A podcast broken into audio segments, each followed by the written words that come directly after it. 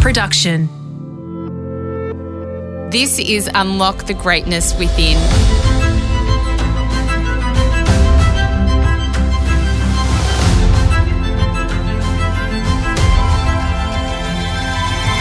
I'm Sarah Grynberg, and for the next five minutes, join me as I take you on a journey that will replenish your sense of self and the world, give you a moment to reflect, nourish your mind, and reset you for the week ahead.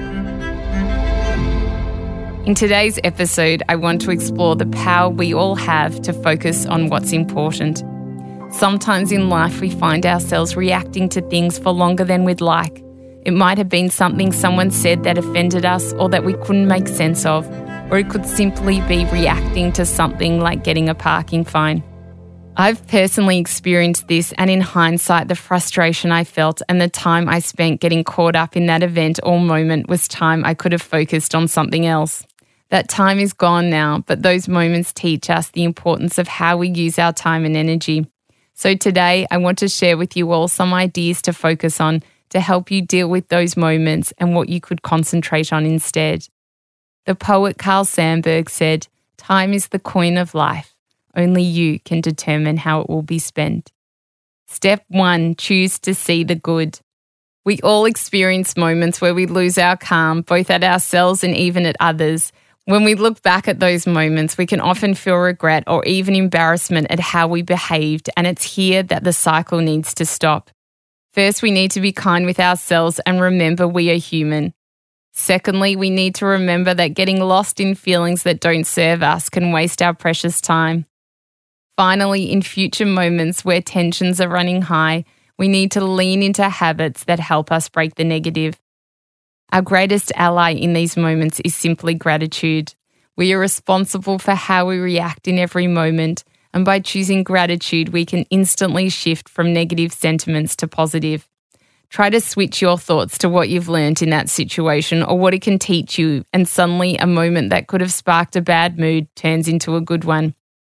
Negativity and positivity can be contagious. Choose which one you'd rather feel.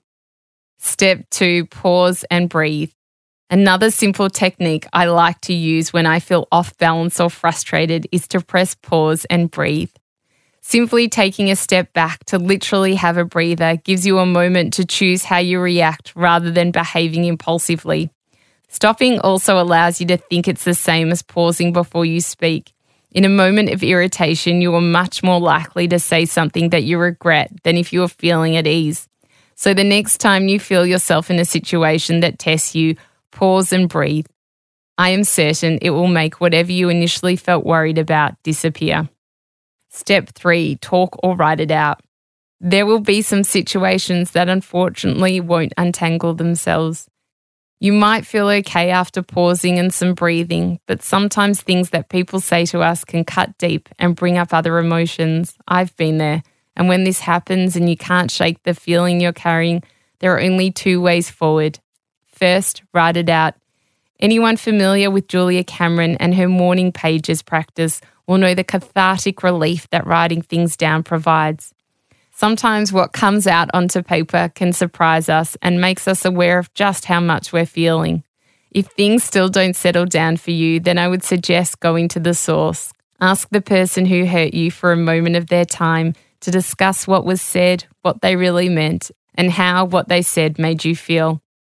Often things come out very differently to how we intended, Give the other person a chance to explain themselves and clarify things. By giving them the benefit of the doubt, you benefit from clarity and are given what you need to truly let things go. Focusing on what's important isn't always easy and straightforward, especially if you're not feeling yourself. The most important thing is being aware of your emotions and owning that you are responsible for them and can choose to change how you feel in a mere matter of seconds. Notice the things that make you feel frustrated. Are you able to take learnings from these experiences, or could you change putting yourself in that situation? If there's a friend that continually upsets you, consider their true value in your life.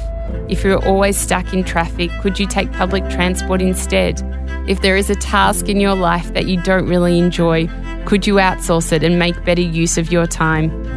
There are so many ways to tackle the little things that get to us in life. It simply involves tailoring your reaction and making small but transformative changes. I hope this episode of Unlock the Greatness Within inspired you and brought you joy. If you'd like to learn more, receive guidance, and regular reminders like these, then please connect with me on Instagram at a Life of Greatness podcast or purchase my ebook, Finding Greatness, at sarahgrynberg.com. Love what you heard? Then we'd love you to hit subscribe on Apple Podcasts or your favorite podcast app and leave a five star review. It will help us share this wisdom with others.